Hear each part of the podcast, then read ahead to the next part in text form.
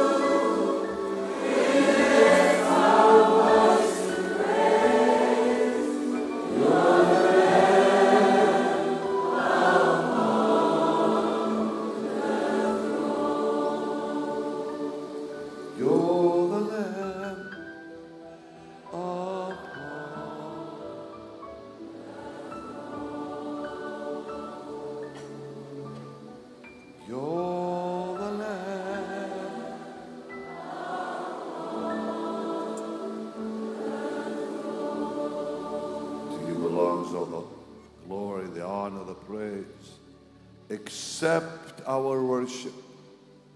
Accept our praise. Accept our service. We give you all the praise, Lord. May our hearts be accepted in your sight. In Jesus' name. That the words of our mouth, our heart's meditation, always be accepted in your sight. In Jesus' name. And God's people said, Amen. You may be seated.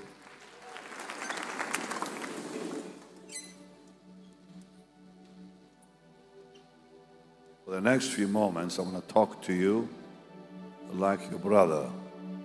Jim, thank you. My burden today has changed. I, yes, I still pray for the sick, but I have two new assignments from heaven. Number one, to strengthen the church.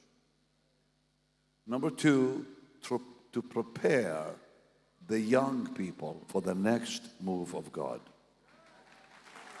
And the Lord has given me the privilege in the last few years to speak to multitudes of young people because of my children's ministry.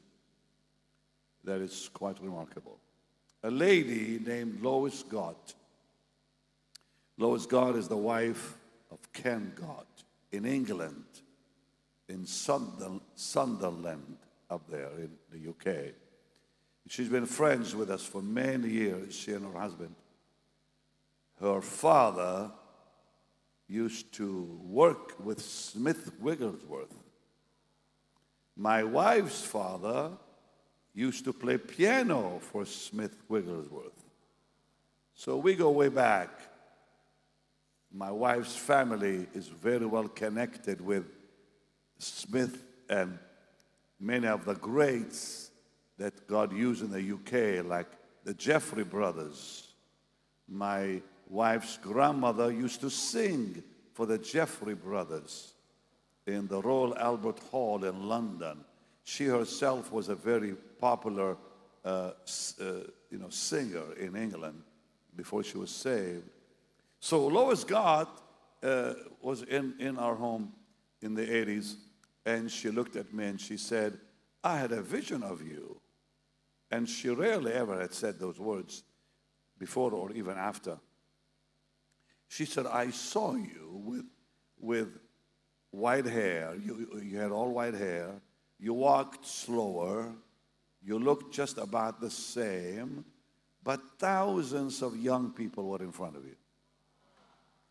And I never forgot that. And here it is, it's happening now. And what is so wonderful is I understand that a high percentage of, of, of youth with people here are young people. And 80% we hear, 80%, I think we were told, of the population of, of, of Kenya now are youth. I, was told that by the First Lady. So it seems there's a new generation coming up. And I pray God will use the, this amazing. Look at all the hands. Look like that. All the young people wave. Look at this. That's what, 80% or more of this audience? Somewhere there. 90%.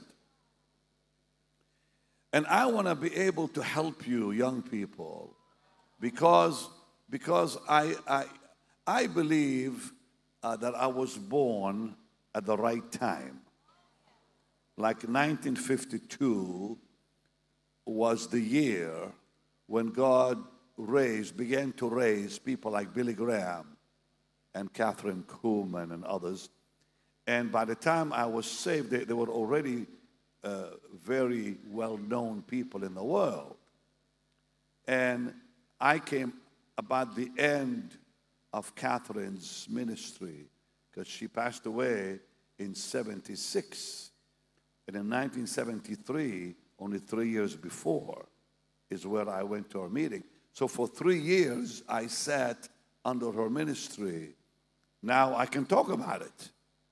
Uh, people like Oral Roberts was my neighbor for 20 years.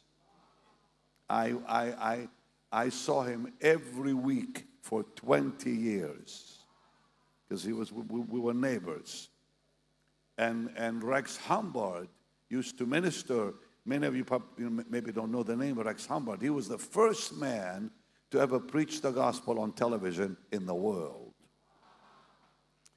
from akron ohio the cathedral of tomorrow was the church in america that was the, the church the only church on television on Sunday morning. And he was Elvis Presley's pastor. And he, he ministered to every president would call on him. And the three big names in those days in America were Billy Graham, Oral Roberts, Rex Humbard, in that order. And they were dear friends, all of them, to each other. And here, Oral Roberts preached for me and ministered in our crusades. And Rex used to preach every Friday morning in every crusade for years for me because he would, he would bring the salvation message. And what a precious man of God he was. And he's in heaven today. And many others. Derek Prince, you probably heard, heard the name of Derek Prince. He conducted my engagement party. He, he, he was the one who hosted and prayed and ministered when I got engaged. So that's correct. So I, I, I met him through the Harlans when I was 26 years old. And he and I took a, a, a trip to the Holy Land together. We joined, and, and before he died, I went to be with him in Jerusalem. So, you know, God has put me in the right place at the right time with the right people of those days. And, and many, many others. Uh, have you heard the name Corrie ten Boom? How many heard of Corrie ten Boom? How many have not heard of Corrie ten Boom? Watch her movie, The Hiding Place. Corrie ten Boom, God used her mightily, and people don't believe when I tell them that. When I was 20 years old, I was in her house dancing with her. I danced with Corrie. Amazing. You say, how did you dance with Corrie? Well, I was a part of a group called Shekinah, Shekinah in Hebrew, or as you say Shekinah in English. It means glory. It was led by a couple called Merv and Merla Watson. Merla Watson wrote the song Jehovah Jireh, my provider. You know the song? She wrote it. And I was there in her home when she was working on the song. I most certainly was. Because I thought I was, the, I was their first Hebrew teacher. I taught them Hebrew. That was this is back in the 70s. So they took a group to Europe in 1974. I was one of the kids. And it happened to be that one of my roommates was Corrie ten nephew. Danilo was his name. And she came in, and we were in Holland. We went from England to Holland, from Holland to Switzerland, six weeks. We were on a double decker bus for six weeks, going from cathedral to, to cathedral, presenting the gospel in song, in mime, and it was a beautiful thing. 66 young people. They had violins and trombones and trumpets and a beautiful choir, which I was a part of. I was one of the singers. Thank God for that. Anyways, and we traveled throughout Europe, and it just happened to be that when I was in, in one of the homes, that youth with a mission, they, they would put us in all the homes where youth with a mission people were there. And it just happened to be in Holland that her nephew was my roommate. So she came in looking for him. And she said, Where is Danilo? I said, Well, I don't know. He was here a little while ago. And she grabbed my, I'll never forget this. She grabbed my cheek like that. She squeezed my cheek. She said, Where did you get this face? I said, From Israel. She said, Shalom. And then we were invited to go to her home. And she played, all of us, all 66 kids. And they played Jewish music. And she, and she, we had a big circle of kids and she was right next to me, and her nephew on, on the other side of her, dancing in the garden. And that precious woman that week preached on the glove. I'll never forget the message as long as I live. We went to a church in Zeist, Holland, and I heard that precious woman of God teach on surrender to the Lord. And she used the glove. She said, she said, this is you. And then she used her hand. She said, this is, this is the Lord and then how you have to surrender every finger to Jesus before he can use you. It was a powerful message. And, and, and she went through every little bit like she said, if, if you only surrender one finger, the glove is still no good. If you surrender two, it's still no good.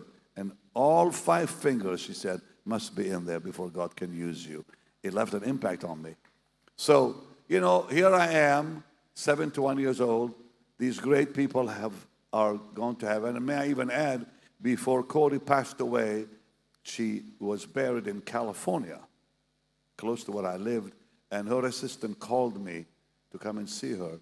So, you know, it's been a wonderful life I've lived. And now I can talk to the young people about the greats of the past.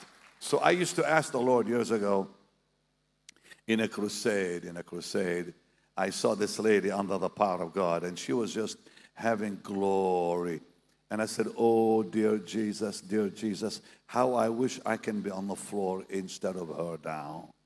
Because she was just beaming with joy, beaming with the glory of God. And I was so amazed looking at her. I said, Oh, dear Jesus, I wish I could be on the floor now experiencing what she's experiencing. And he spoke to me just like that. He said, You are my hose. You know, a hose you, you that you put water on flowers. I said, Dear Jesus, I'm your hose. He said, Yes. I said, Even the hose needs a little water sometimes. And just about, oh, three, four, four, four, four years ago, I looked up. I said, Dear Jesus, am I still your hose? He said, Now you're my bridge. That's what he said to me. I said, Am I still your hose? He said, Now you're my bridge. And I'm thinking, like, wow, how amazing. I can talk about the great people I saw, because I was there with them, to the new generation, that, that you would know God will do more with you than He did with them. If you will pay the price. If you're willing to pay the price, and the price is your life. So today, as I minister on the blessed Word of God, I want to say one thing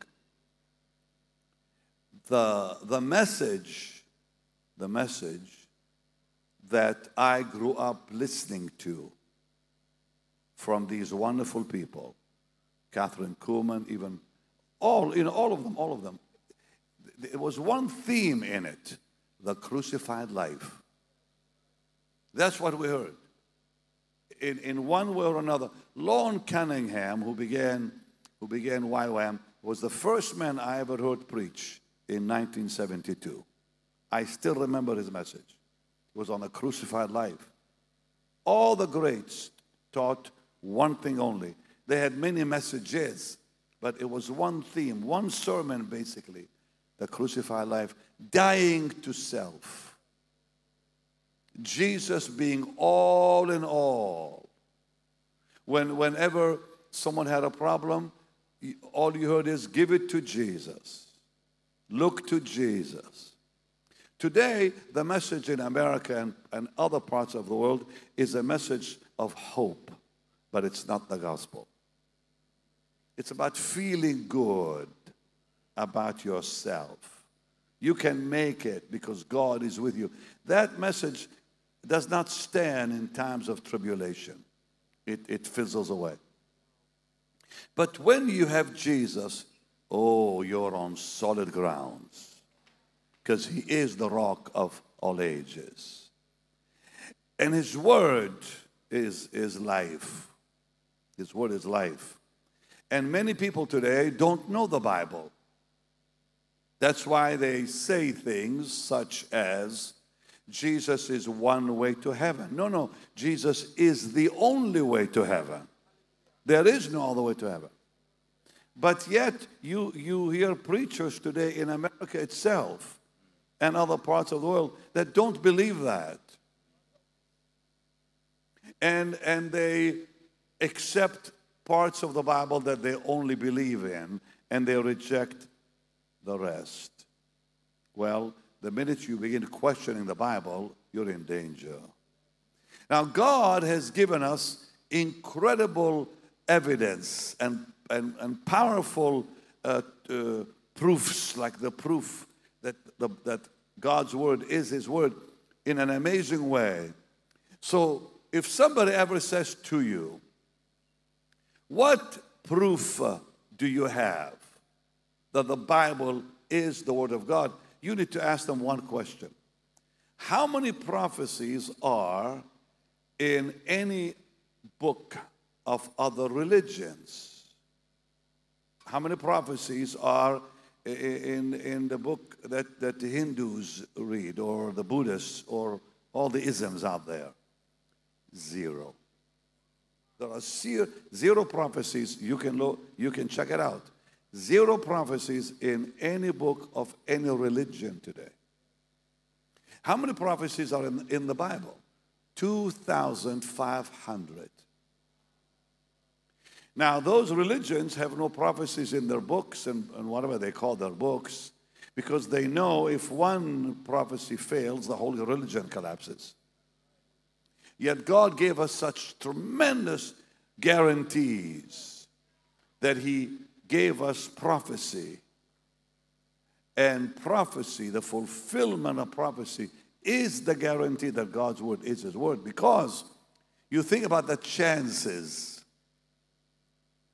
of prophecies like that being fulfilled. So 2,500 prophecies are in the Bible, and 2,000 have been fulfilled already in detail. In detail. Not, not only about the life of Jesus himself, 332 prophecies fulfilled the first time Jesus came to earth in details. Hundreds of prophecies fulfilled about Babylon and other nations, the rise and fall of all the nations at the time that existed, and especially Israel in details. 2,000 prophecies fulfilled. There's a great, there's a high chance then that the other 500 will be fulfilled when the Lord returns. So this is amazing. And when you look at the Bible, think about this with me. Written, now the Bible is a library of books. It's not one book, it's 66 books. And now you have to think with me to see the incredible miracle called the Bible. Written, written by 40 authors over a period of 1,600 years. That's like someone beginning to write a book 500 years before Christopher Columbus and just finished it last week. The Bible, 1,600 years that these 40 authors wrote it. In three continents, in three languages. Yet, when the Bible came together, it had one message redemption through the Messiah. One message. What are the chances? What are the chances if Jim Sornero and I, or Pastor Joshua and I, or Pastor Dan and I, or Pastor Michael and I decided to write a book about any subject, and we wrote it at the same time, it would not be the same book. If I said to Pastor Joshua, you write a book on, on faith, let's say, and I'll write a book on faith, or, or a book on healing, or any subject, it would not be one book because it'd be two different men seeing it from their side. But come on, 66 books, 40 authors, most of whom never met each other, lived at different times. And if I said to you, Pastor Dan, or Pastor Joshua, or Pastor Michael, and we living in the same time and knew each other to, to write one book on one subject, it would not be one book. But 40 others who did not know each other, the majority of them, never, never met because they didn't live at the same time. In different continents. And now the Bible comes together as one book, one message. That means God is the author.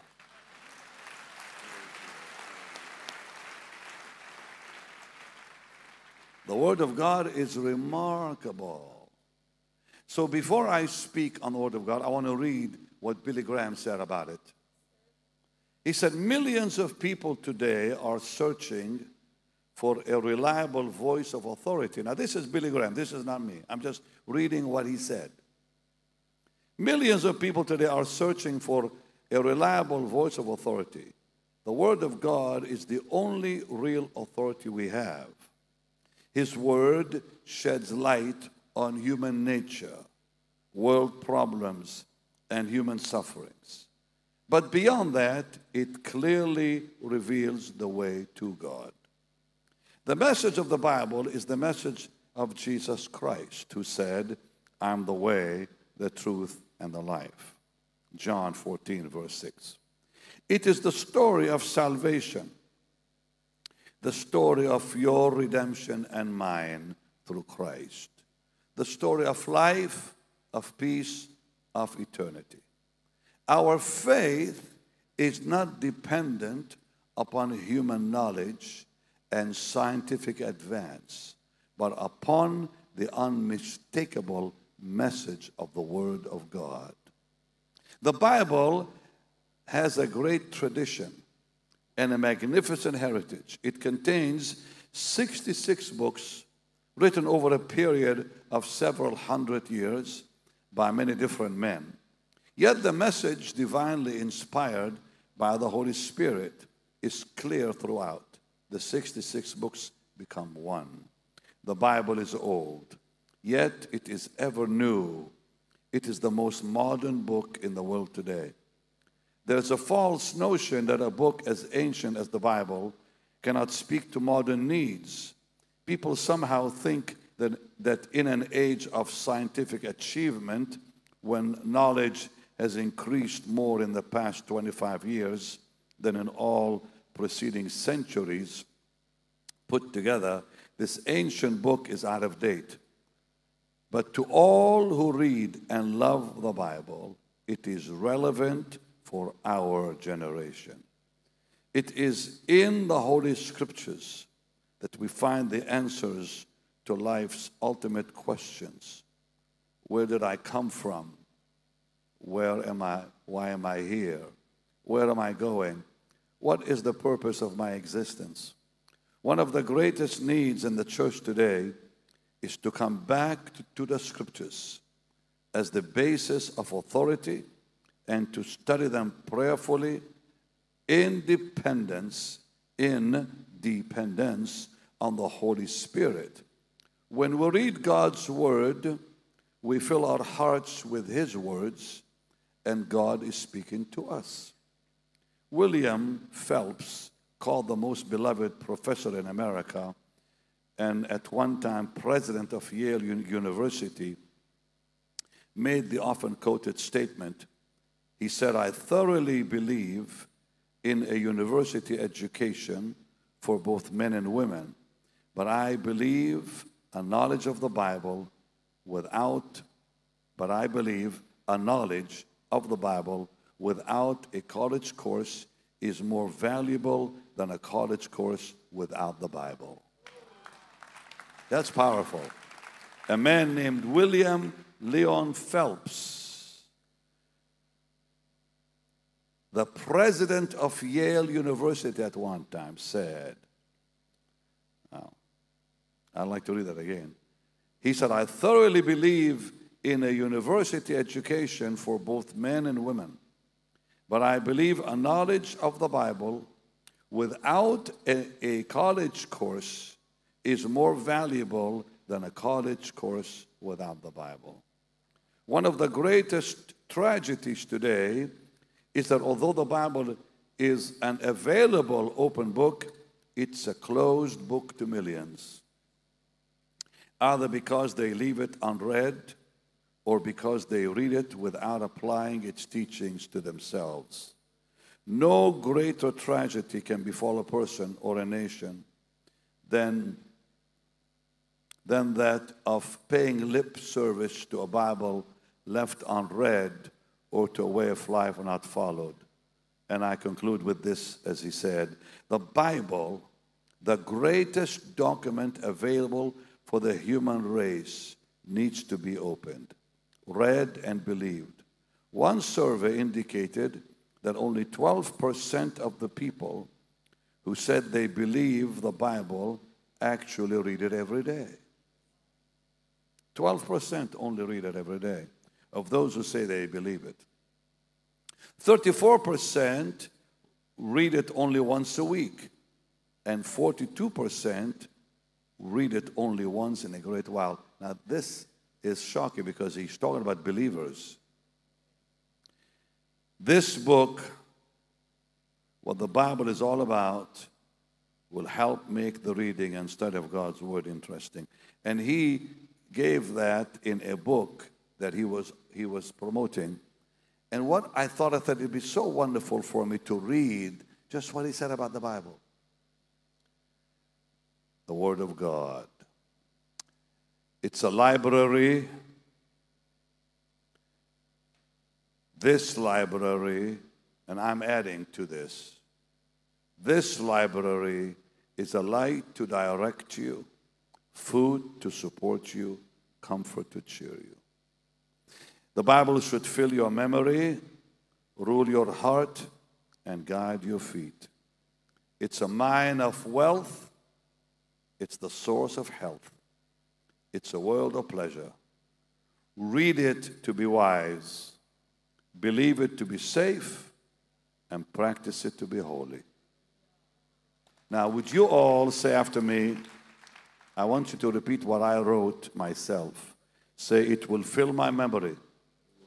Say, say the Bible will fill my memory. The Bible will rule my heart. The Bible will guide my feet. It is a mine of wealth, the source of health, a world of pleasure. I will read it to be wise. I will believe it to be safe. And I will practice it to be holy. And now let's go to John chapter 10 with my message. This was all pre message. Now let me give you the message. I want you to become grounded in Scripture because that is what will keep you safe. Today, can you take your mic, please, Jim? Can you come sit by Captain uh, Pastor Dan on his side? And Pastor Joshua, sit right there. Thank you. And Jim, right there.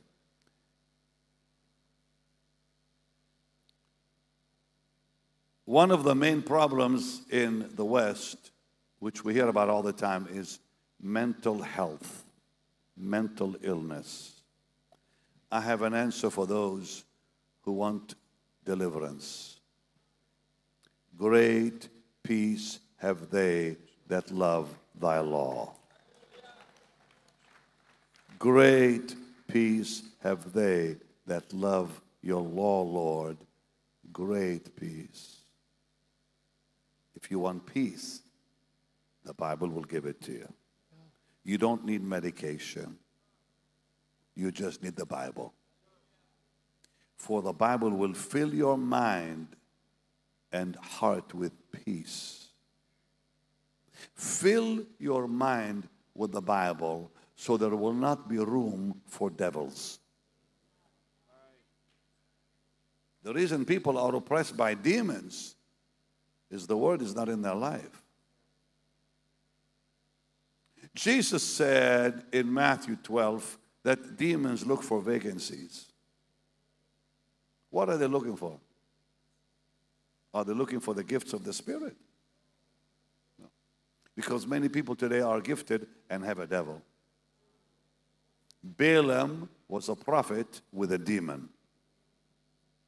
Balaam, Balaam could bless and curse and was a prophet, yet operated in divination. Read it there in Numbers. It begins there in Numbers 22, 23, 24. And in chapter 24, verse 1, it said, in, in, in the prophecy he gave in that chapter, he did, he did not deal with divinations. See? Ah. Well, there it is. That girl back there is magnificent. She really is. Freeze. I met her last night. Freeze. She is the fastest lady I ever had to work with in putting scriptures so fast. I thanked her last night. So, what are they looking for? Are they looking for the gifts? Are they looking for power? No. They're looking, is he full of the word or not? Because the word keeps them out. When the Bible is in you, no devil will be in you. There will be no space for the devil in you. Because the word, through the Holy Spirit, will keep you protected. But now let me add one more thing. There are people who know the Bible that do not know the Lord because they are reading the scripture as logos. They're not dependent on the Holy Spirit to reveal the word. So they're religious and legalistic because they don't have the life of the word in them. So I said to the pastors on Wednesday, I said, if the word is in people, they'll dry up. If only the spirit is in them, they'll blow up. But if the word and the spirit are in them, they'll grow up. So we need the word and the spirit. So if you only know the word, you'll blow up. Sorry, you'll dry up. If you only know the Spirit's power, you'll blow up. If you have both, you'll grow up. And it's time to grow up. And that's why we need to say, Holy Spirit, reveal your word to me. So in John 10, 34, 35, 36, Pastor Dan, the Bible says something very important because Jesus there had said he's the Son of God. And they were questioning him on that. So let's read the Gospel of John, chapter 10, verse 34, 35, 36, please. Jesus answered them, It is not written in your law. I said, Ye are gods. If he called them gods, unto whom the word of God came, and the scripture cannot be broken. Say ye of him whom the Father hath sanctified and sent into the world, thou blasphemous, because I said, I am the Son of God. Now, in answering the Jews, if he's the Son of God, the Lord turns to the scriptures and says, Your law says.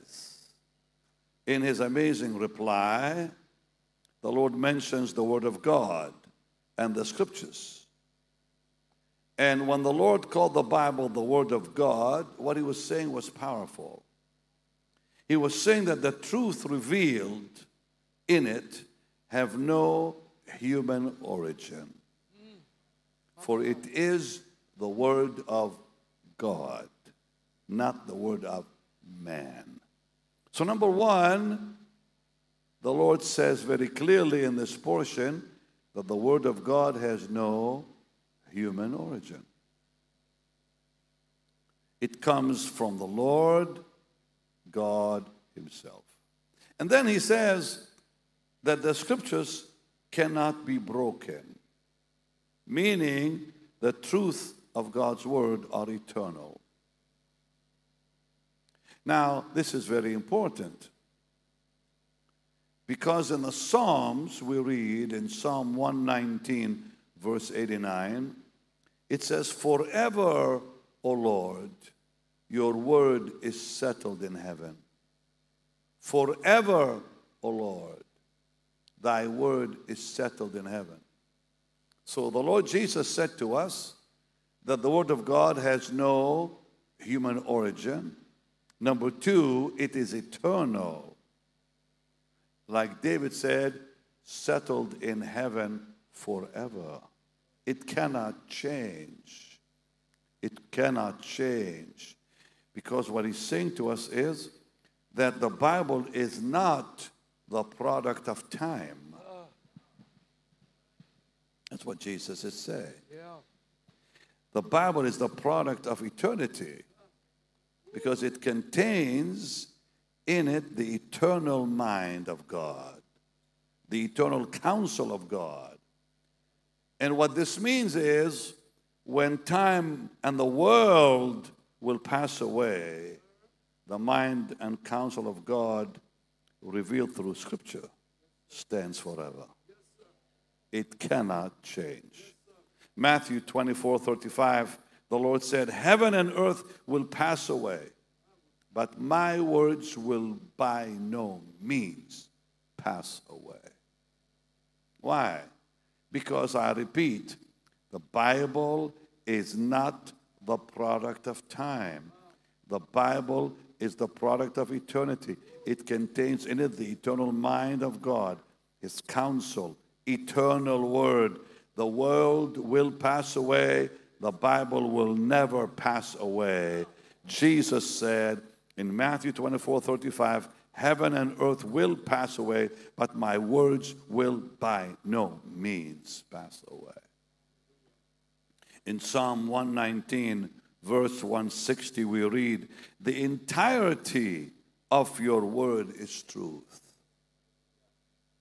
Every one of your righteous judgments endures forever. The entirety of your word, Lord, is truth. Thank you, Lord. Every one of your righteous judgments endures forever. The entirety of God's word is truth. Now, I, I want to deal with something here that I wasn't planning on, but I need to. I need to. In the early church, in the early church, there, there, there were two major attacks against the church. Number one, the attack against the Lord's deity. Number two, humanity.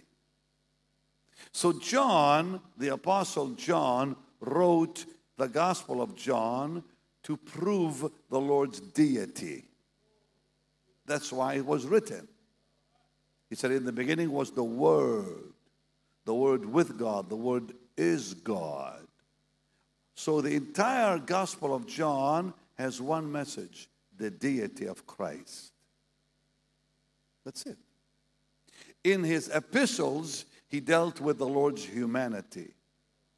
He said, If any say that Jesus did not come in the flesh, is on the Antichrist.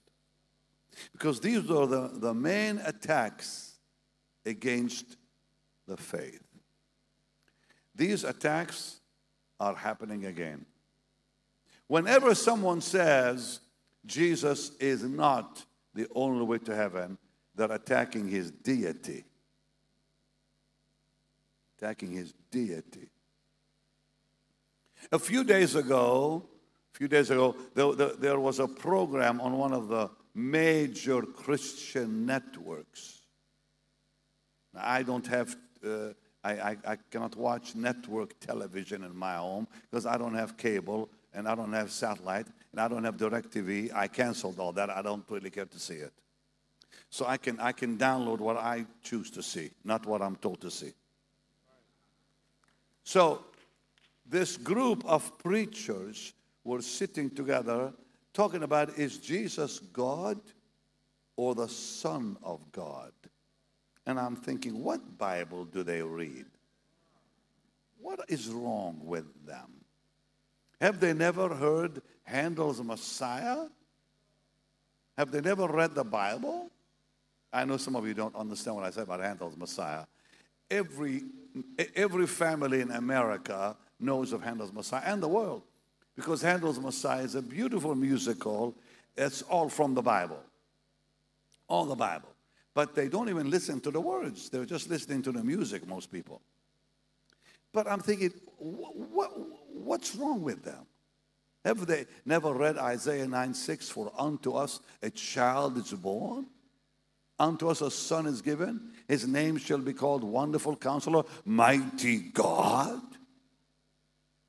God makes it clear that that son, that child, is mighty God.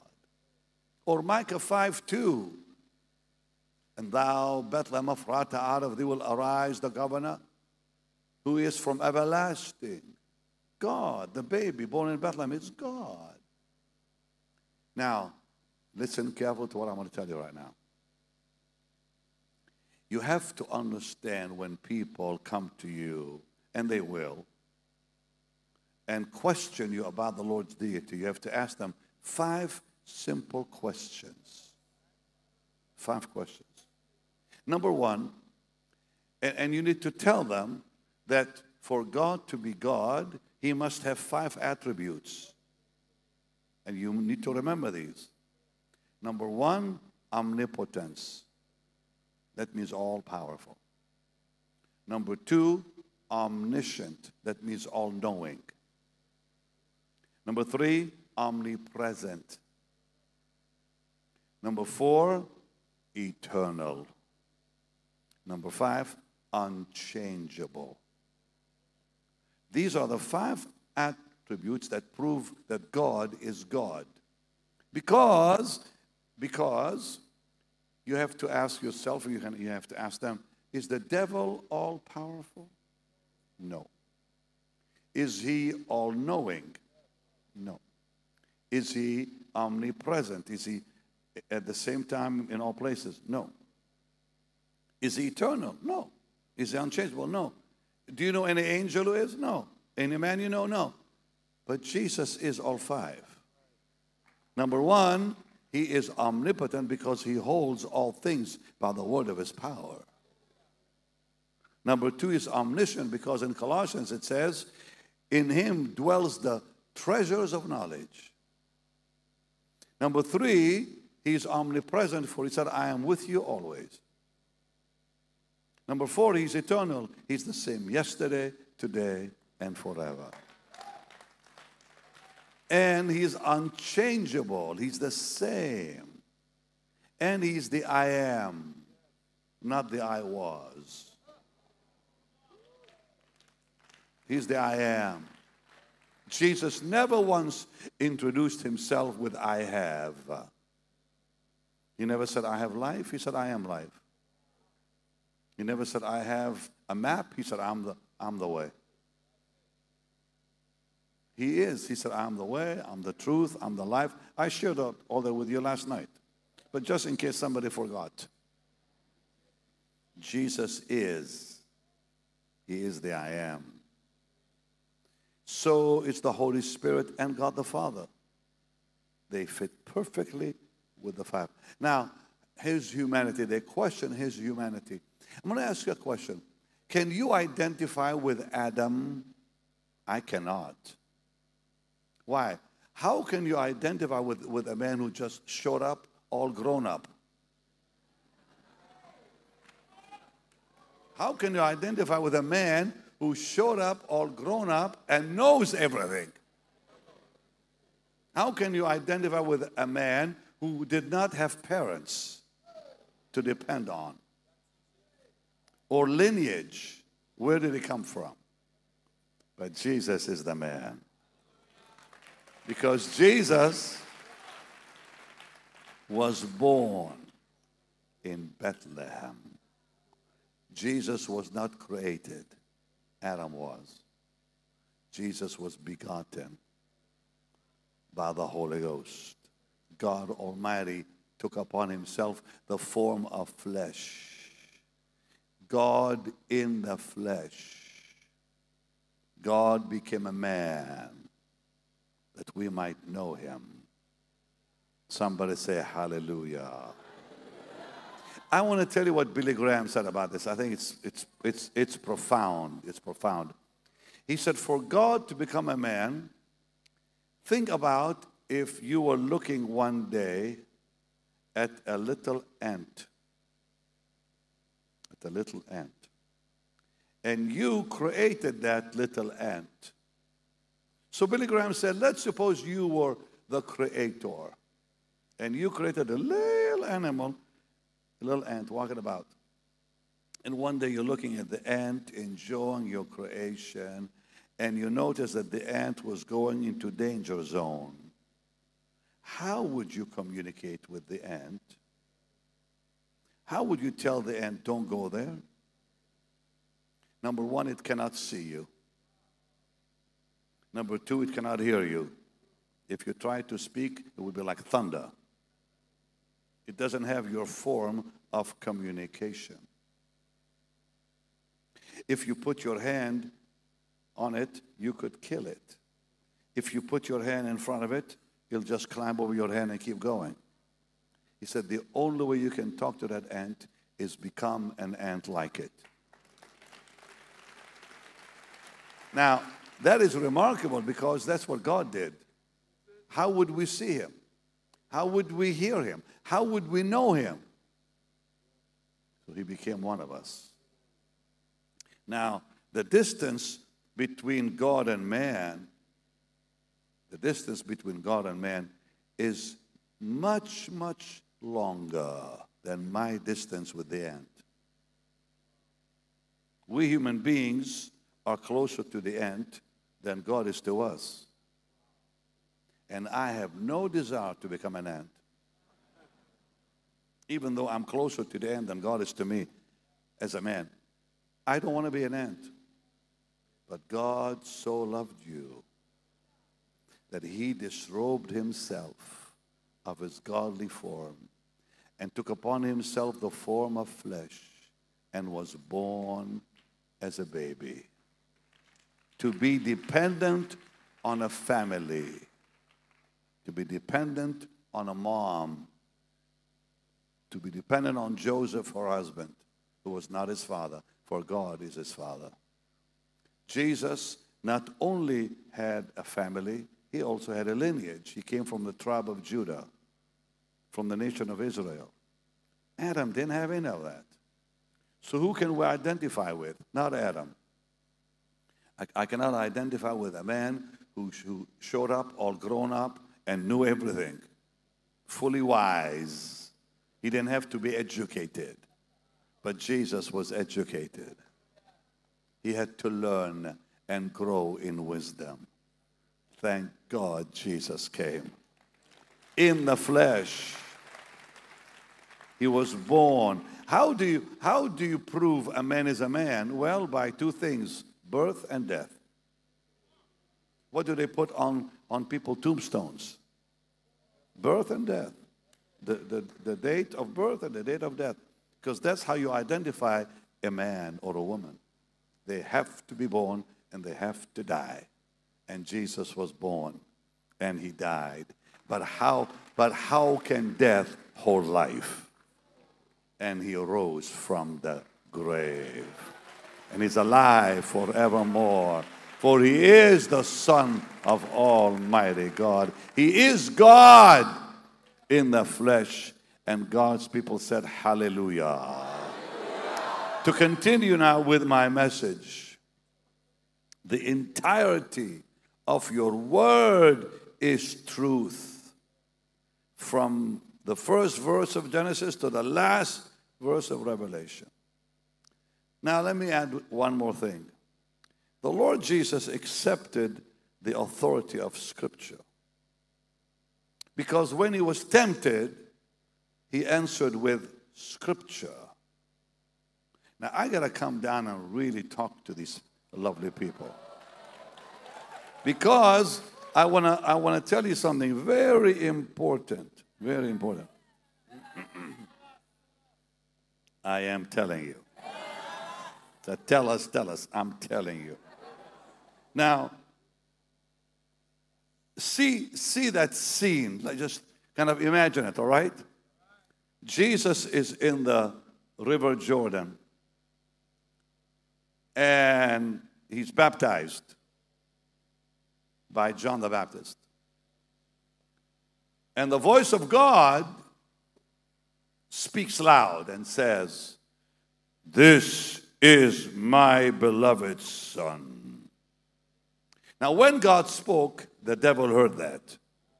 The angels heard it. The entire spiritual world heard it. This is my Son so the devil comes a few days later and says, If you are the Son of God, turn that rock into bread. Because he heard that. When God said, This is my son, the devil heard that. If you are the Son of God, turn these rocks into bread. Now, Jesus could have very easily said, Weren't you there? Didn't you hear God say so? He never said that. He said, It is written. Why? Because you cannot defeat Satan with your experience. You only defeat him with the Word. The Word. Jesus could have very easily said, Weren't you there? Didn't you hear God say so? No. Now, here's what is more, even more re- re- remarkable, Pastor Joshua. Take your seats is that Satan accepted the authority of Scripture. He, he, he, he didn't argue with that. When he said, If you're the Son of God, turn the rocks into bread, Jesus said, It is written, Man shall not live by bread alone. And with every temptation, he, he came back at him to defeat him with Scripture. Satan never questioned the Scripture not one time, means he accepted the authority of Scripture. And if Satan accepts the Scripture, how dare anyone deny it? Shame on those who question it. Satan accepted it, yet some preachers don't. Shame on them. Say, shame on them for questioning the Bible when the devil himself does not question the Bible. The devil is smarter than those preachers because he never questioned the scriptures. Take your seats. So the devil accepted the authority of scripture. Otherwise, he would have argued with the Lord. But when he said it is written, the devil was gone. And you and I defeat the devil with the word of God. I am not afraid of the devil. I really am not, because I know exactly how to defeat him. just like Jesus, I said, It is written, get out. The Bible says, get out. And he leaves. That's why we can resist the devil and he will flee. But there is a bigger enemy than the devil the flesh. The flesh. You cannot resist the flesh. Oh, that's right. Nowhere does it say. I love these young people. My God. Sit down, sit down so I can talk to you. They are pulling it right out of me. And Pastor Dan, if you move here, I'll come and stay at your place. No, because you see, this is important. The devil does not question the Bible. So we can resist him with the Bible. It doesn't say anywhere in the Bible, resist the flesh and it will flee. It says, resist the devil and he'll flee. But it says, crucify the flesh. You cannot crucify the devil. You can resist the devil. That's too much for those guys there. Jeez. I'm preaching it, I'm telling you. I'm telling you. Sit down, sit down. So, how do we defeat the flesh? We crucify it. And we crucify it through scripture. Paul said, I keep under my body, lest after I have preached to others, I myself be a castaway. The Bible gives us great strength, great power in our life. Because the more you fill your mind, look, I'm going to talk to you flat, okay? Yeah. You, you, now this is going to help you tremendously. Do not read chapters read thoughts. Thoughts, meaning when you read the Bible, break it into thoughts. Example. Example. Let's take Genesis, okay, or even Exodus. I began doing that 10, 10 years ago, it changed my life. So when you read Genesis, you take the first thought, which is 11 chapters. 1 to 11 is the story of man. See? That's a thought. From chapter 12 to 24, it's the story of Abraham. From 24 to 28, Isaac. From 28 to 32, Jacob. From 32 to 37, the sons of Jacob. From 37 to the end, Joseph. So you break it up like that. And then when you read the Bible, when you read the Bible, you take the, the first thought, let's say 1 to 11, and you stop. Then you go back and meditate upon that. And remember, because you can remember that a lot quicker than the whole book. So you go back and remember in Genesis chapter 1, God created the heavens and the earth. And the earth was void and without form. And, and because now you, you, you, you can do that. And nobody is born stupid. Nobody is born smart. We have to train our mind to be smart. So never ever think somebody is stupid. There's no such thing as a stupid person. It is simply trained or untrained. Are you listening? If you train your mind, you'll be brilliant. It's, it's the mind. This is an amazing computer we have, way bigger than anything you'll realize. Train it. It says renew your mind. But we have to do this very important because we, we fill it with scripture and we take a thought and we go through the thought. Now, maybe you cannot read from 1 to 11. All right, you can read maybe just halfway, like chapter 1 to 5, then 5 to 11, because you can break it down, which is fine. Now, I can read all 11 chapters and go right back and, and, and bang, bang, bang, bang. I can, you know, I can tell the whole thing. Okay, now here's something that amazed me. I began doing that in 2010, somewhere there. Now, there are people here, I'm sure, who understand the part of the mind. So I was in the hospital in 2015. I had what is called uh, what's called AFib, where the heart beats faster than, than it should. And you can have congestive heart failure because your lungs can fill up with fluids. That is what happened to me. My ejection fraction went down to 14. Bad. Are you, are you a nurse? Doctor, doctor. Now, this doctor knows what I'm talking about. So when the heart pumps, see, mine was doing this. It was not pumping like that. It was, it was just shaking. So I could not walk from here to there. I was, I was completely out of breath, couldn't even shower. If I showered, I thought I'm going to die. So they rushed me to the hospital.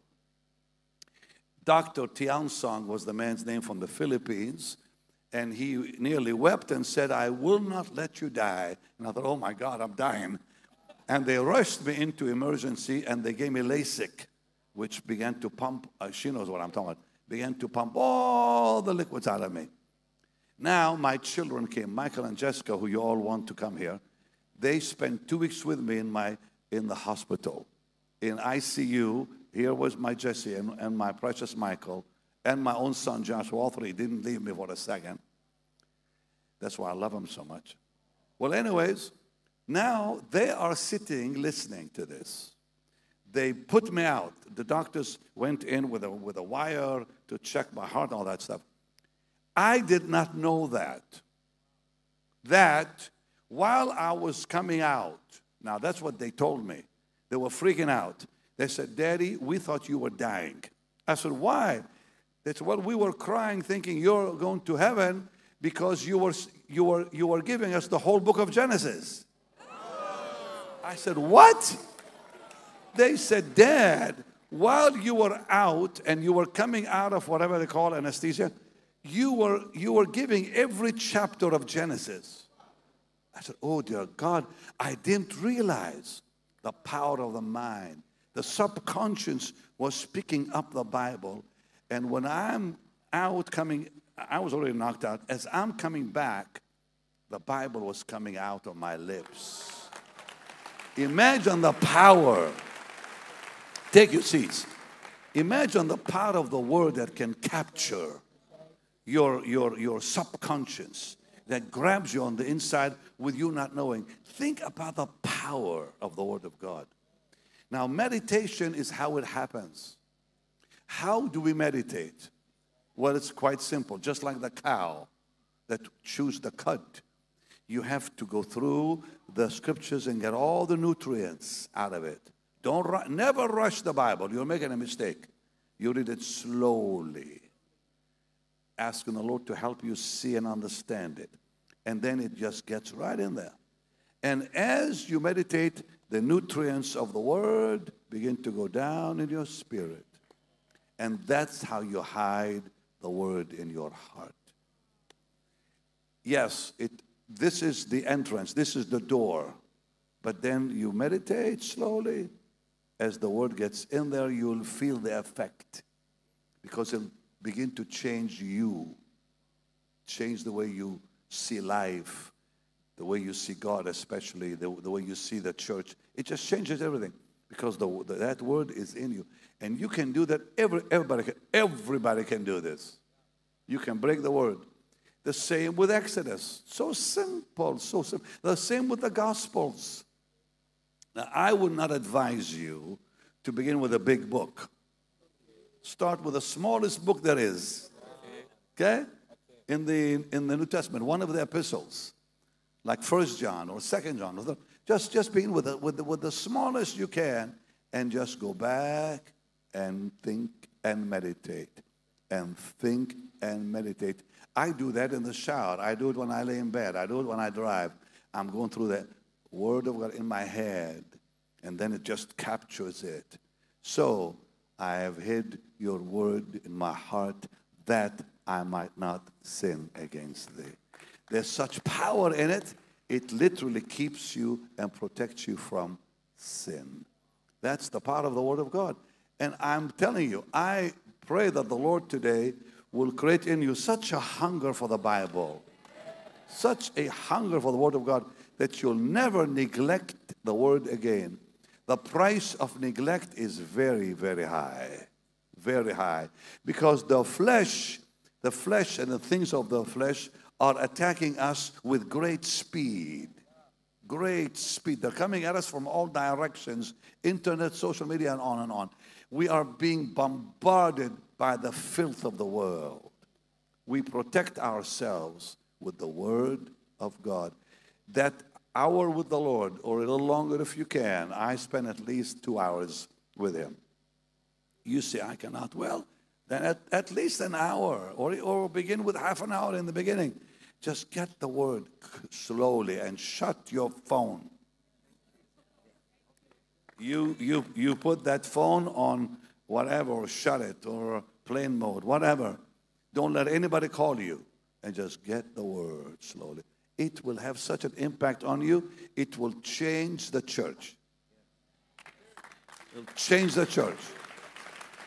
And then, and then you'll see the power of the scriptures that I'm talking to you about. Now, Jesus said, Heaven and earth will pass away, not my word. And he said something very remarkable in the Bible. Here's what, what he said in Matthew 5. Are you enjoying this? Good. I have got, I gotta come back here again. These people are they are stealing my heart. The young people of Ghana have stolen my heart. Now take your seats, take your seat. Love you too. Please sit down. Thank you. Thank you. Love you too. Thank you. Matthew 5, 17 and 18. Mr. Dan. Not that I am come to destroy the law or the prophets. I am not come to destroy, but to fulfill. Keep going. For verily I say unto you, till heaven and earth pass, one jot or one tittle shall in no wise pass from the law Now- till all be fulfilled. The jot in the Bible, the jot is the smallest letter in the Hebrew alphabet. Now, I told you, I think two nights ago, that I uh, took a course in Hebrew uh, from Hebrew University, and I was a top student, thank God. And, and I, I know Hebrew now, thank God, finally, very, very well. And the thing that I found is, and I found something I didn't even know about the tittle. Read that again. For verily I say unto you, Verse 18, yeah. till heaven and earth pass, one jot or one tittle shall in no wise pass from the law. Okay. Now, the jot would be like the yod. The yod is the smallest letter in the alphabet. There's 22 letters in the alphabet, and one of them is called the yod, just a very tiny, tiny letter. And that's what it means by jot. But the tittle is very interesting. The tittle would be like a curl or a little comma you see. Now, there are no commas in Hebrew, there are musical notes. Yeah, if you if you study Hebrew, you will see the what looks like upside down commas. They're actually musical notes in the Bible. So one day I am asking my professor, who is, was fabulous lady named Sigal Zohar. And Sigal Zohar, I loved my professor. She and I became very good friends.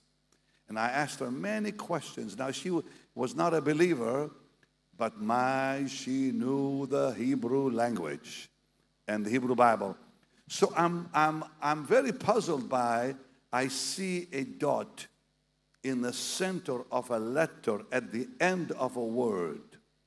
And I said, Professor, why is that there? Oh, she said, very important question. She said, with this dot, it brings in the owner. So what? The owner. I said, please explain that. She said, well, if you see the, the word sus, which is horse in Hebrew, and you see the dot, it's his horse. So if I see the word horse, sus is the Hebrew word, and if you see the dot in the middle of the last word, it is his horse. So it brings the order of the horse into the word. And I thought, oh dear Lord, now I understand what Jesus meant, but not even a tittle can be removed. Not a dot can be removed. Not a comma. Nothing can be removed. Now, we all know, you know, in the book of Isaiah, when the enemy shall come in like a flood, the Spirit of the Lord. There is no, listen, in Hebrew, because I asked her, I said, Professor, I've always taught that the flood cannot be the devil. She said, What are you talking about? I said, Well, I'm, I'm and I read her the portion from Isaiah. Well, here it is that that girl is amazing. My goodness, she needs a good raise. Dear God. So shall they fear the name of the Lord from the west and his glory from the rising of the sun. When the enemy shall come in like a flood, notice the comma. There are no commas in Hebrew. So I said, Professor, explain to me why.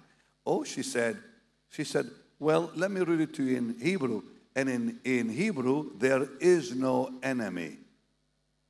It doesn't say enemy. The, the word is tsar for enemy. That verse in Hebrew is completely different. It says, So shall they fear the name of the Lord from the west, his glory from the rising of the sun. But it doesn't say when the enemy shall come in. They put that in the translators because of the verse before that that mentions the same word. But it, it, it it, what it really says in, in Hebrew, so shall the Lord surround his people as a flood. That, that one little thing just changed the whole message. Now, I'm not saying go, you know, dear people that, you know, you need to go and join Hebrew University. Unless you want to, it'll, it'll bless you or even learn Hebrew. But it's amazing how powerful what Jesus said is. Not even a tittle can be removed because it'll change the entire meaning of the scriptures.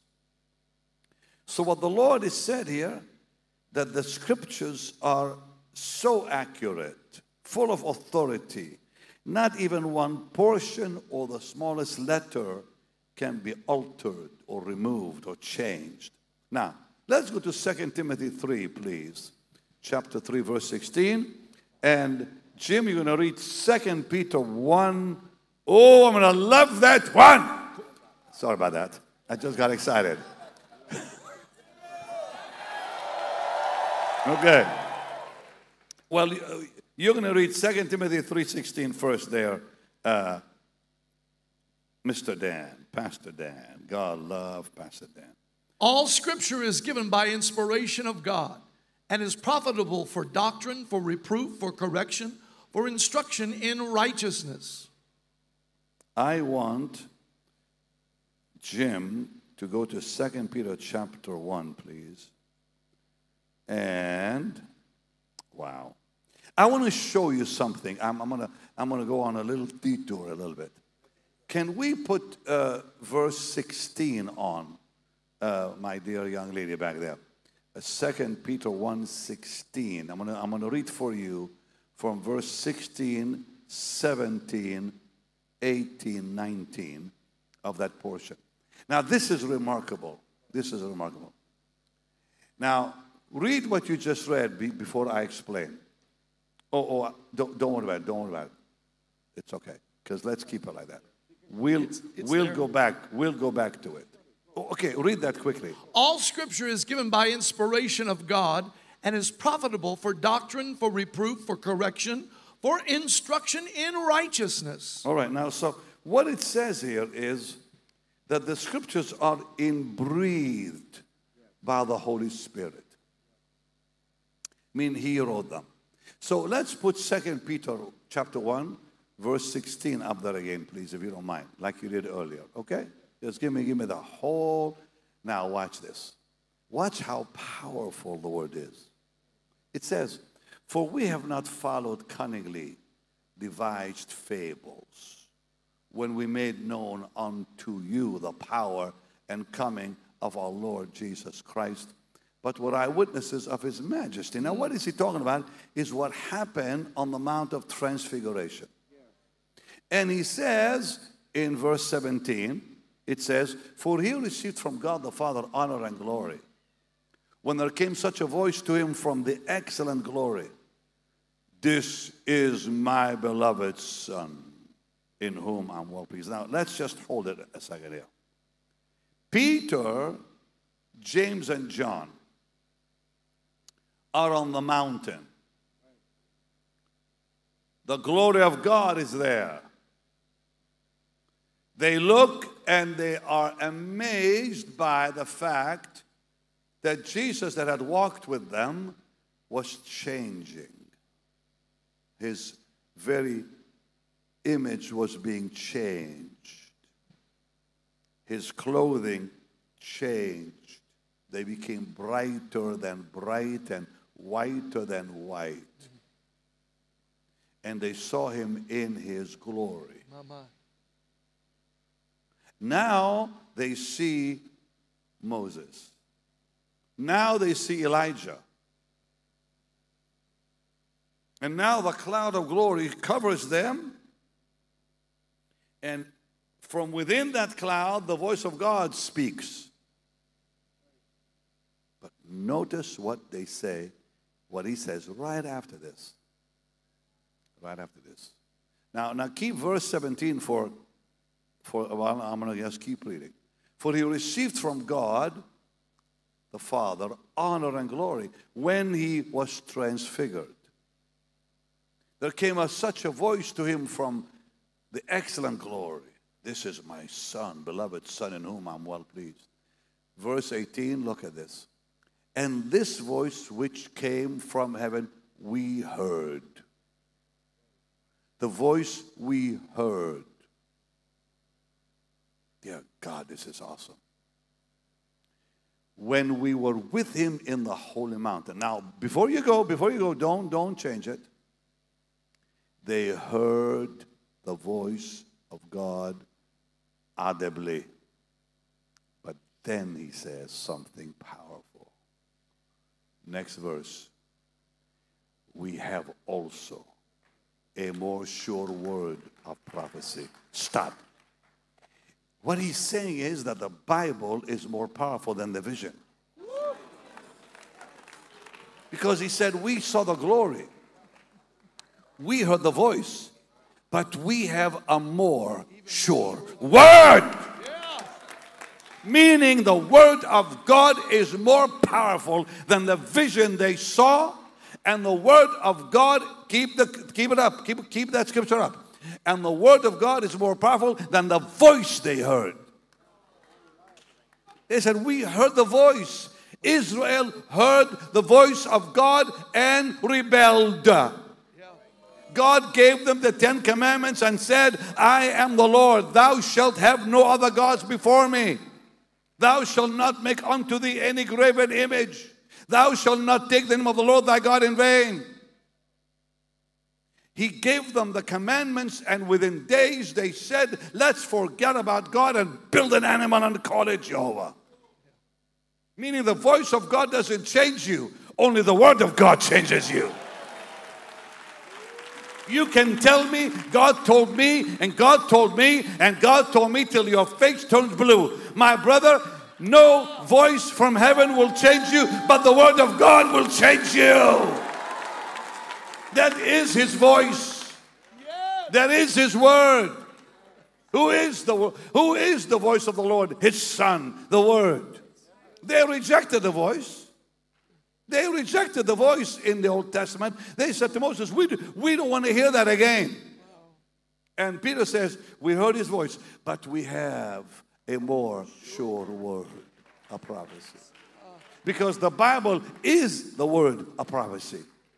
You and I have heard Christians say, Well, the Lord told me this and the Lord told me that, and, and they don't even know what they're talking about.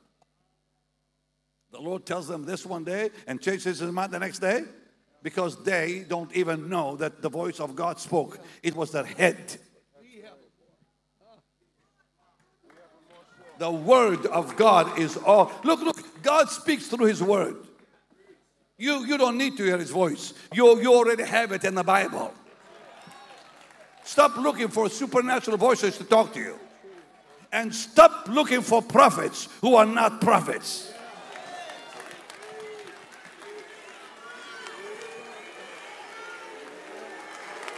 There's a big difference between prophets and prophecy. We all can prophesy. But we're not all prophets. I gotta say it. If it's outside redemption, it is not the word. You have to ask, what has this got to do with my redemption? When they start giving you information about God showed them this and God, showed, what has this got to do with my redemption? If it has nothing to do with it, dismiss it. Prophecy is for what? Edification, exhortation, comfort, not fear and confusion.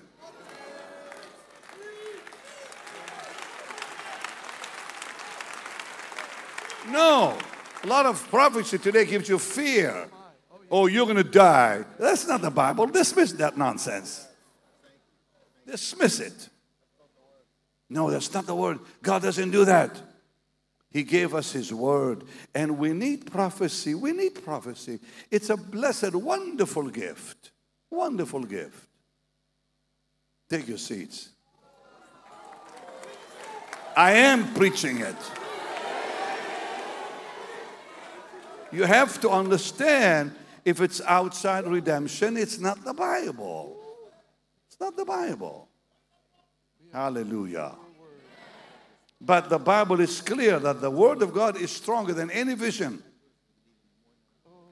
He said, We had a vision, we saw the glory, we heard God's voice, we saw Moses, we saw Elijah. But we have a more sure word of prophecy. Whereunto ye do well that you take heed. Take heed as unto a light that shines in a dark place. That's the word, the Bible. Until the day dawn and the day star, meaning the Lord, arise in your hearts. See how the word will arise, will cause the Lord to arise in your heart and my heart with such power. Hallelujah. Now the psalmist wrote, Thy word, sorry, the word of the Lord, I'm, I'm actually Psalm 12, verse 6. The words of the Lord are pure words, like silver, tried in a furnace of earth, purified seven times. The Lord's word has no, please listen. I've heard people say, I found a mistake. There are no mistakes in the Bible, it's only translation no contradictions, translations. I'll explain that to you. My professor, wonderful lady, uh, Sigal, I said to her one day, I said, Professor, why does it say that Absalom was gone for 40 years? I said, we all know that's not accurate because he was gone for four years, most likely. But I said, the Bible says 40, arba'im. Ah, she said, great question you're asking. I said, now we all know that the kingdom of David went for 40 years, so how can Absalom be gone for 40 years? She said, that's because of the Septuagint. I said, explain that. She said, well, she said, the original of the originals had to be translated into Greek because of the Hellenistic influence in that part of the world. Greek became like English today. She said, when they translated the Hebrew Bible during that period, they translated that Hebrew Bible into Greek. That is where the mistakes were made. Because she said all Bibles are now, or all Hebrew Bibles, come from that translation, the Septuagint. She said, I'll send you for a price, I'll send you for a price the original of the originals. I said, please, how can I get the, the original Hebrew? She said, well, it's going to cost you money. I said, I don't care. And you cannot find it on your iPad. I said, I don't care. The Hebrew University sent it to me. And I saw the pure translation. It said Arba'ah, not Arba'im.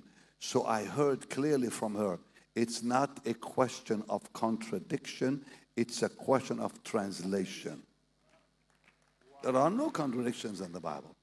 It's impossible to even, to, to even think that that way.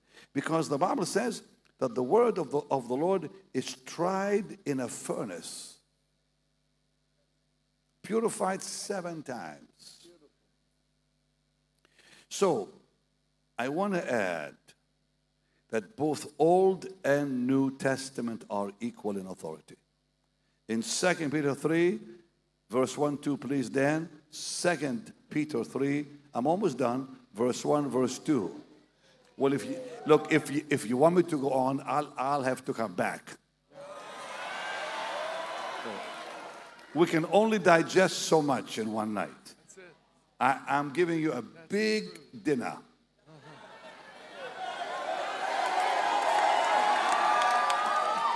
I'm not done yet. I'm not done. Second Peter 3, verse 1, verse 2. Because in this verse we see, we see that both Old and New Testament are scripture. All right, let's go. This second epistle, beloved. Can we, there we go. Okay. The second epistle, beloved, I now write unto you, in both which I stir up your pure minds by way of remembrance. So he says, I'm writing to you the second time to remind you. Uh-huh. R- remind you what? Keep going. that ye may be mindful of the words which were spoken before by the holy prophets. Now, when he said holy prophets, he means Old Testament. The words spoken by the prophets, Old Testament. And, and and of the commandment of us, the apostles of the New Lord and Savior. Testament. Ah, aha. Well, you should know that. Prophets old uh, and apostles new. Simple. So he says, be mindful of what the holy prophets spoke. That's old covenant. And what us apostles spoke, new covenant. Keep going, please. Knowing this first, that there shall come in the last days scoffers, walking after their own lusts, Keep keep going because this is important. and saying, Where is the promise of his coming? For since the fathers fell asleep, all things continue as they were from the beginning So they were creation. questioning the second coming and they are questioning it again. Yes, sir. There's a big question about the rapture. Lots of confusion about pre, mid, and post. Well, I'm here to clear it all, clear it all up.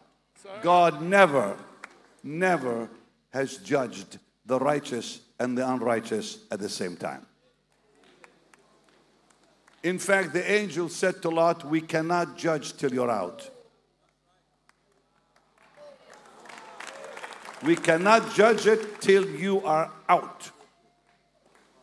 Abraham knew it, for he said, The judge of the, whole, of the whole world will not do wrong, he will do right.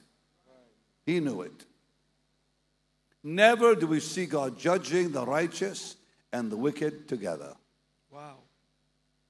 In fact, in Isaiah 26, oh, that is such a glorious portion. That's such a glorious portion. I wasn't planning on saying all this, but I think you all need it. In Isaiah 26, God clearly says that He will take us to a place of hiding. For it says in verse 19, that's, and, and that was fulfilled in Matthew 27. But let's just keep reading the whole thing. Thy dead men shall live together with my dead body, shall they arise. That was fulfilled when the saints of the old covenant came out from the graves. Awake and sing, ye that dwell in dust, for thy dew is as the dew of herbs, and the earth shall cast out the dead. That already has been fulfilled when the saints of the Old Testament came out of the grave. Come, my people, that's the rapture. Verse 20. Come, my people, enter thou into thy chambers, and shut thy doors about thee. Hide thyself, as it were, for a little moment. Why? Until the indignation be overpassed. Come, hide till the indignation, the wrath is gone. And what is that indignation? For behold, the Lord cometh out of his place to punish who? The inhabitants of the earth. Why? For their iniquity. How severe will it be? The earth will dis- The, the earth also shall disclose her blood, meaning there'll be not enough place for the blood to flow, and shall no more cover her slain, meaning there'll not be graves, enough graves to bury them. The judgment will fall so massive, millions will die, but my people are in a hiding place for a moment. So, verse 19, the saints of the Old Testament, verse 20, rapture of the church, 21, great tribulation. It's all in the Bible. It's all in the Bible. So we have to know when, when, they scoffed at the, at the coming, they're scoffing again. They're confused all over again. Now, the Bible makes it clear, makes it clear that everything Paul the Apostle wrote is scripture because I wanted to read same chapter, verse 15 and 16, please, of the same chapter. Because people also question Paul's apostleship. Well, what he wrote is holy writ. It's scripture. It says so. Let's go. An account that the long suffering of our Lord is salvation, even as our beloved brother Paul also, according to the wisdom given unto him, hath written unto you.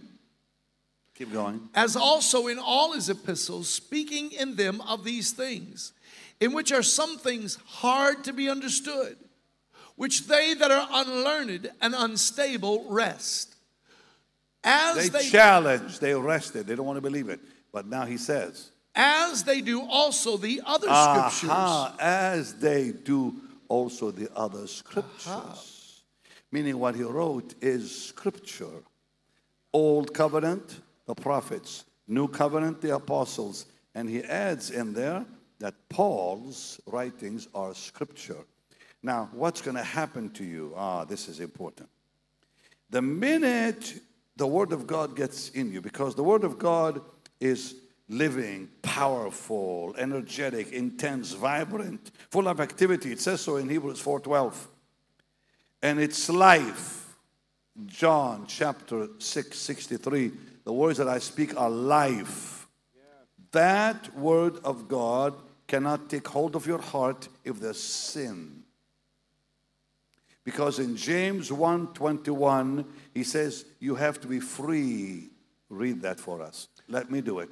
Wherefore lay apart all filthiness, superfluity of naughtiness, receive and receive with meekness the engrafted word which is able to save your souls. Now, that word filthiness and naughtiness and wickedness is, is, is a very interesting word in the Greek. It combines basically a sinful, a sinful life. So he says very clearly, put that scripture back on, lay apart, put it aside, let it go. All filthiness, all naughtiness, let it go. You don't need it. Stop entertaining it. Stop looking at it. And it's very simple. You say no. You have the power to say no. The new nature in you is alive to say no. And you, wonderful people of God, the more you fill your mind with the Bible, the more you're able to say no loudly. But if the Bible isn't in you fully, your no is weak. Because those temptations are strong. They come from every direction. But be strong in the Lord and the power of his might. Let the word of Christ dwell richly within you. And the word of God, like Jeremiah says, is a hammer. Because what happens is when the flesh, the mind fills with the garbage of the world, that filth becomes hard like a rock.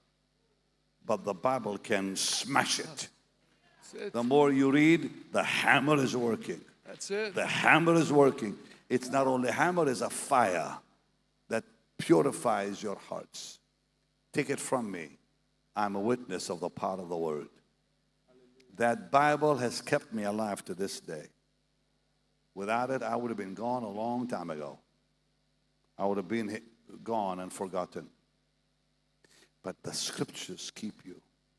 I don't read the Bible to teach it, I read the Bible to live. I'm being honest with you. I read this. I read the Word of God four times a year. I read my Bible four times a year. I challenge you to do the same. And you can do it if you, if you will do what I told you earlier read the thoughts, not the chapters. You can read all of Genesis in less than a week. In less than a week. There are less words in the New Testament than the New York Times on Saturday in New York. Less words in the New Testament than the entire New York Times on the, the weekend edition. And many people in America read the entire newspaper on that weekend. There are less words in the New Testament than that newspaper. My, my, my. You can read the whole Bible in the whole New Testament, I should say, in one day. So, what are you waiting for? Get to know the Word. I challenge you to read the Bible once every four months. You can do it. I'm doing it. How many of you have not read the whole Bible yet? I'm glad I am talking to you. You see why I, I'm bringing that message? It's like this in, in many places because I know you probably don't realize that, okay, there are things probably that we don't understand. Billy Graham tells a beautiful story. Jim, please, thank you. A man challenged him, a Charles Templeton was a man from Canada, friends with Billy at one time. Charles Templeton was a preacher, used to pack stadiums, and he and Billy were friends. And Charles Templeton went to Princeton.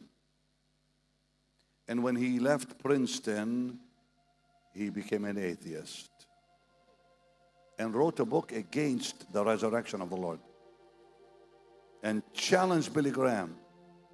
He- said, How can you believe the Bible? And Billy had a tough time from what we heard him say himself. He, he, he, he took his Bible, went into a forest, laid the Bible on, a, on the stump of a tree, and got on his knees and said, Lord, there are things in your Bible I don't understand, but I accept them by faith. And that changes life. There are portions of the Bible I still don't fully understand, but it doesn't change anything. Because one day we shall know as we are known. But I know way more now about the Bible than I knew 10 years ago, five years ago. Because I see the beauty of Scripture, the beauty of the even the genealogies. Because every genealogy is leading to the Messiah. It has to do with the Messiah. That's it. My son in law, Michael, asked me a question one day. He said, Bob, that's what he calls me.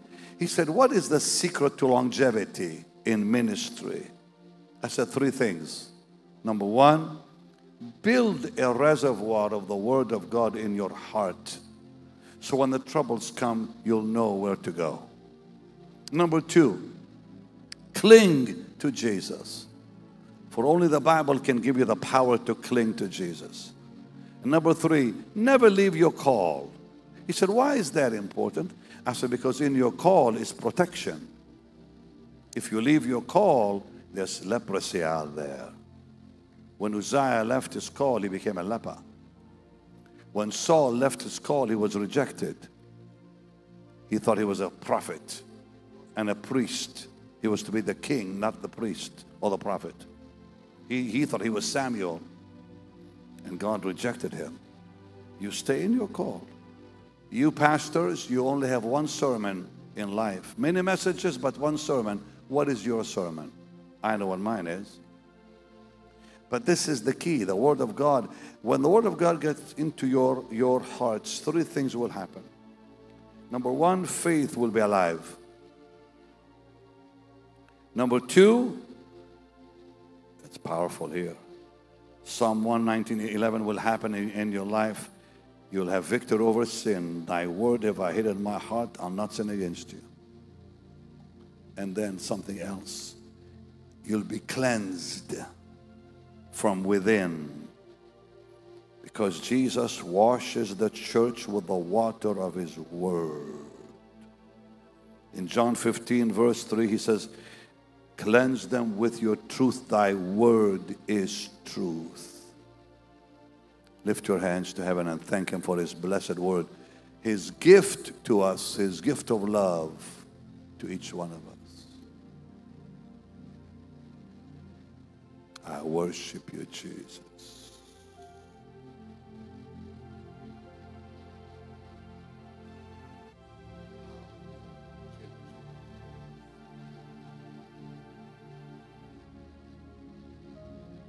Let's thank Him. Oh Lord my God, when I in awesome wonder consider all the worlds thy hands have made, when I see the stars, when I hear the rolling thunder, thy power throughout the universe. Everyone standing, let's bless his holy name. Then sings my soul, my Savior God.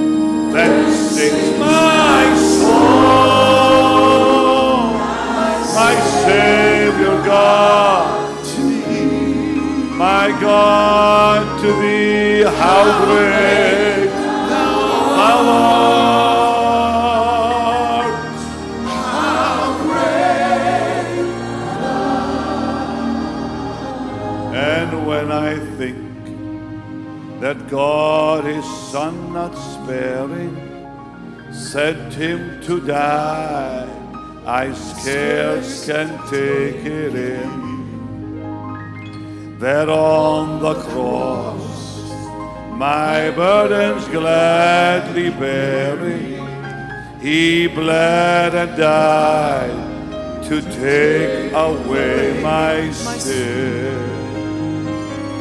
Then sings my soul,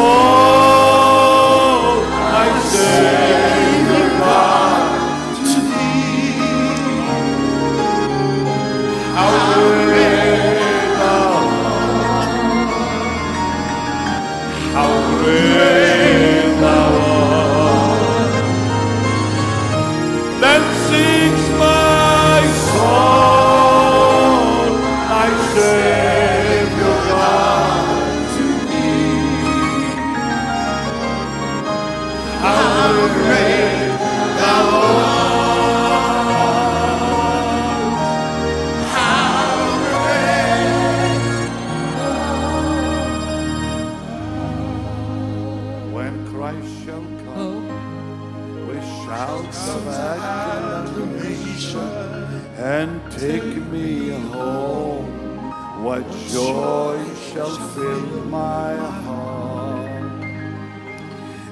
I shall bow in humble adoration and there proclaim, My God, how great